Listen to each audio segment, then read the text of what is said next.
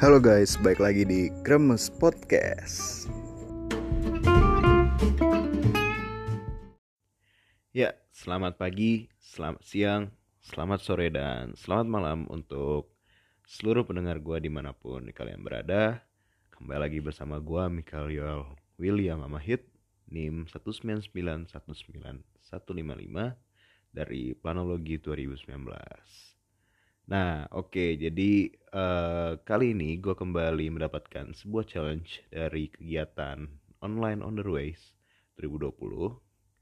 Uh, di mana challenge ini uh, kali ini gue ditantang untuk mencari sebuah informasi yang berkaitan dengan pembelajaran jarak jauh berbasis daring dan membuat deskripsi lengkap dalam bentuk paragraf atau narasi terkait informasi tersebut dan kemudian gue juga ditantang untuk menyusun pandangan dan stance gue terhadap informasi tersebut.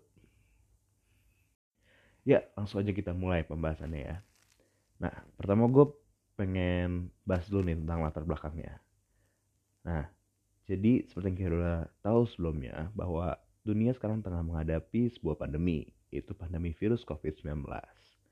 Nah, pandemi ini pun akhirnya menyebabkan perubahan dalam kebiasaan-kebiasaan kehidupan kita. Nah, dan pandemi ini menyebabkan kita untuk membatasi pertemuan-pertemuan secara fisik atau yang kita kenal dengan physical distancing untuk memutus rantai penyebaran dari virus itu sendiri. Nah, salah satu sektor yang berkena dampaknya adalah pendidikan.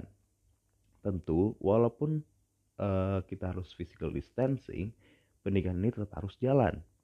Nah, akhirnya muncullah sebuah solusi atau anjuran dari pemerintah untuk mengadakan pendidikan jarak jauh berbasis online sebagai jawaban atau sebagai solusi dari uh, pendidikan dalam masa physical distancing ini.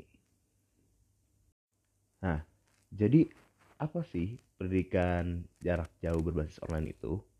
Buat teman-teman yang belum tahu tenang aja karena gue bakal jelasin dulu nih nah jadi setelah melakukan pencarian di situs Wikipedia gue menemukan bahwa pendidikan jarak jauh adalah pendidikan formal berbasis lembaga yang peserta didik dan instrukturnya berada di lokasi terpisah sehingga memerlukan sistem telekomunikasi interaktif untuk menghubungkan keduanya. Dan dalam kasus ini, media komunikasi yang digunakan yaitu secara daring atau online. Jadi, singkatnya, pendidikan jarak jauh berbasis online adalah pendidikan formal yang dilakukan oleh instruktur dan partisipan dengan menggunakan komunikasi secara online, di mana kedua belah pihak itu terhubung di dalam internet. Nah, ternyata pendidikan jarak jauh ini bukan merupakan suatu hal yang baru. Jadi, eh, metode ini tuh sebenarnya udah digunakan di Amerika Serikat sejak tahun 1892 ketika Universitas Chicago meluncurkan program pembelajaran jarak jauh pertamanya untuk tingkat pendidikan tinggi. Nah, tapi waktu itu metodenya uh, itu menggunakan beragam telekomunikasi dan informasi termasuk radio, televisi dan satelit. Jadi mungkin perbedaannya zaman dulu dan zaman sekarang itu di situ. Kalau dulu menggunakan radio, televisi dan satelit, kalau sekarang ditambah lagi dengan menggunakan internet. Nah mungkin teman-teman bertanya-tanya nih, kenapa sih harus online? Nah jadi untuk mendukung anjuran physical distancing tersebut, salah satu e, cara yang paling efektif untuk melaksanakan pendidikan adalah melalui online ini. Nah jadi seperti yang kita tahu kalau internet itu sudah menjadi bagian yang bes, e, sudah menjadi bagian besar dalam kehidupan manusia ya, dan tentunya akan sangat baik kalau teknologi internet ini kita manfaatkan untuk pendidikan tersebut.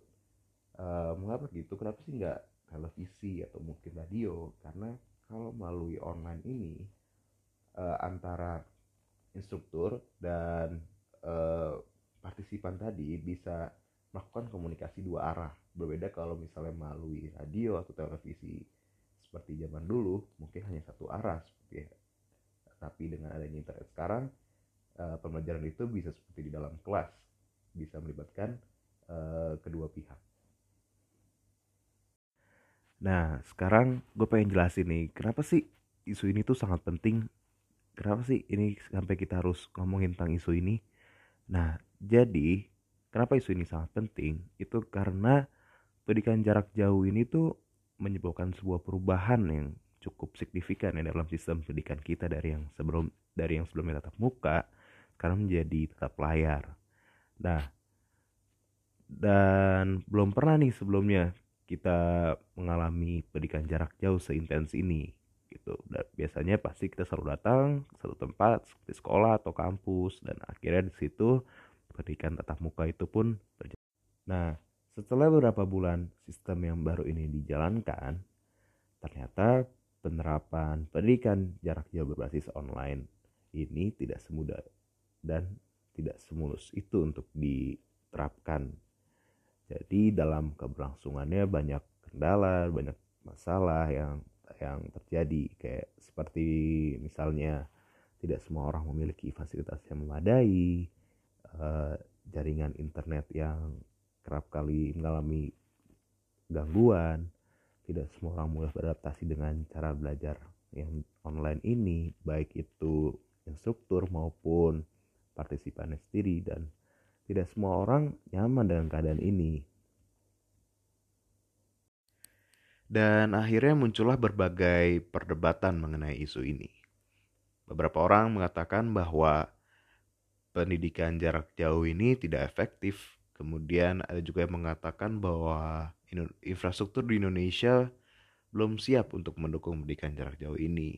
Dan bahkan ada juga yang mengatakan bahwa akan lebih baik kalau misalnya uh, pendidikan di semester 1 tahun ajaran 2020-2021 ini lebih baik ditunda saja sampai pandemi ini berakhir dan siswa atau mahasiswa boleh kembali bersekolah atau ke kampus. Ya, tentunya pandangan-pandangan tersebut sah-sah saja karena setiap orang bebas untuk memberikan pendapatnya. Gue pun kali ini pengen memberikan pendapat gue mengenai isu ini. Jadi, kalau menurut gue, Pendidikan jarak jauh berbasis online ini adalah solusi paling tepat dalam situasi physical distancing seperti sekarang ini. Kenapa demikian? Karena melalui PJJ berbasis online ini, tujuan utama kita saat ini yaitu untuk memutus rantai penyebaran virus COVID-19 bisa tercapai. Pendidikan pun masih bisa diakses oleh siswa atau mahasiswa walaupun mereka dirumahkan. Jika kita harus menunggu pandemi ini selesai baru bersekolah atau berkuliah lagi, Mau menunggu sampai kapan?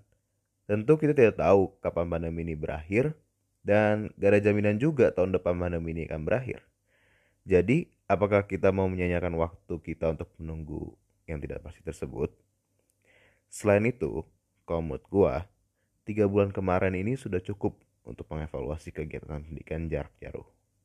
Seharusnya, institusi-institusi pendidikan sudah memikirkan dan menyusun strategi untuk mengatasi kekurangan-kekurangan yang terjadi selama menjalankan PJJ berbasis online kemarin.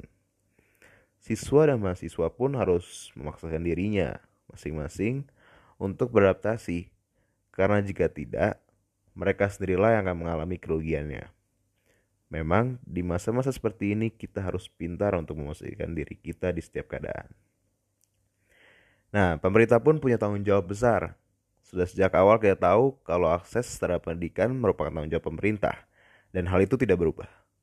Pemerintah harus tetap mengevaluasi dan memastikan infrastruktur yang ada tetap memadai.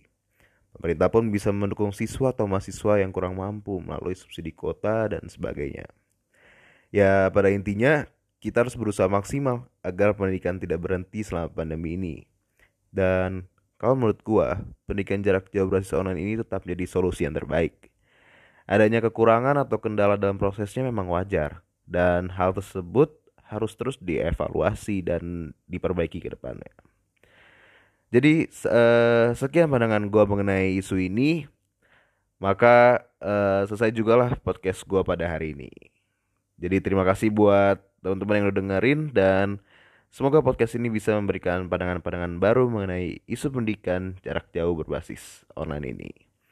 Kalau begitu, sekian dari gua. Selamat pagi, selamat siang, selamat sore, selamat malam. Sampai jumpa lagi di episode-episode selanjutnya.